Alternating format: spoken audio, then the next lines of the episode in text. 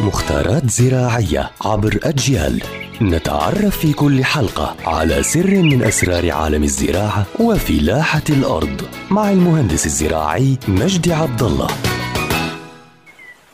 أهلا بكل متابعي ومتابعات أجيال عبر منصاتها الاجتماعية المختلفة.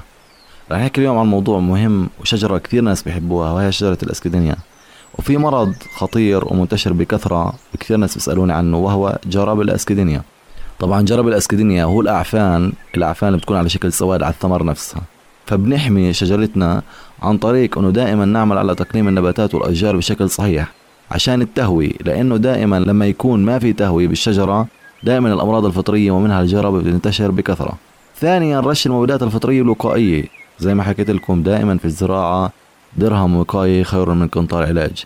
يعني دائما أنا أحاول قدر الإمكان إني أرش المبيدات الفطرية عشان أحافظ على شجرتي الصحية. طبعا يكون رشة الوقائية أول رشة رشة العظم يعني بعد التقليم مباشرة.